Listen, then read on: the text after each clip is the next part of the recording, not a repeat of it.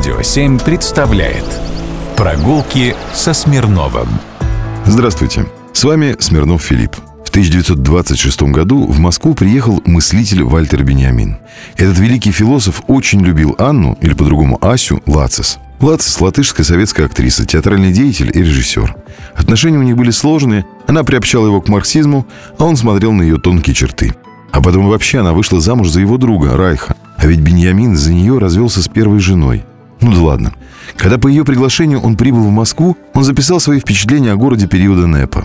И это особенное удовольствие читать свидетельства очевидца. Книга вышла на русском давно, но ее все равно также можно купить и прочитать. «Московский дневник» называется. Вот цитата из Вальтера Беньямина. «Кое-что об облике Москвы. В первые дни я почти полностью поглощен трудностями привыкания к ходьбе по совершенно обледеневшим улицам. Мне приходится так пристально смотреть под ноги, что я мало могу смотреть по сторонам.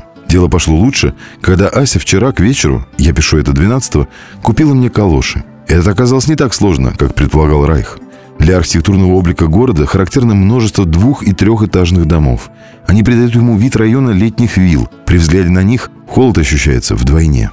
Часто встречается разнообразная окраска неярких тонов. Чаще всего красная, а также голубая, желтая и также зеленая. Тротуар поразительно узок. К земной поверхности здесь относится столь же скупо, сколь расточительно к воздушному пространству. К тому же лед у стен домов лежит так плотно, что часть тротуара непригодна для ходьбы. Между прочим, отличить его от проезжей части улицы чаще всего трудновато. Снег и лед нивелируют разные уровни улицы. Перед государственными магазинами часто встречаются очереди.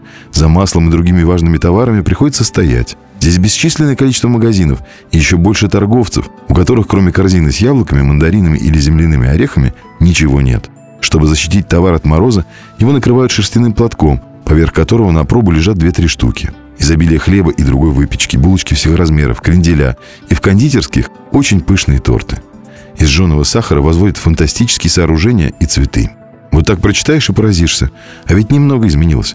Хотя нет, изменилось. Уличных торговцев почти нет, да и изобилие хлебобулочных изделий тоже. Лепешки из тандыра, да... Впрочем, что это я?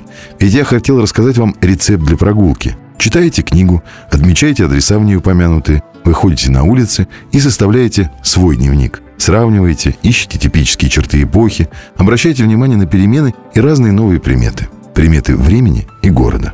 Очень увлекательно. Идите и смотрите. Прогулки со Смирновым. Только на Радио 7.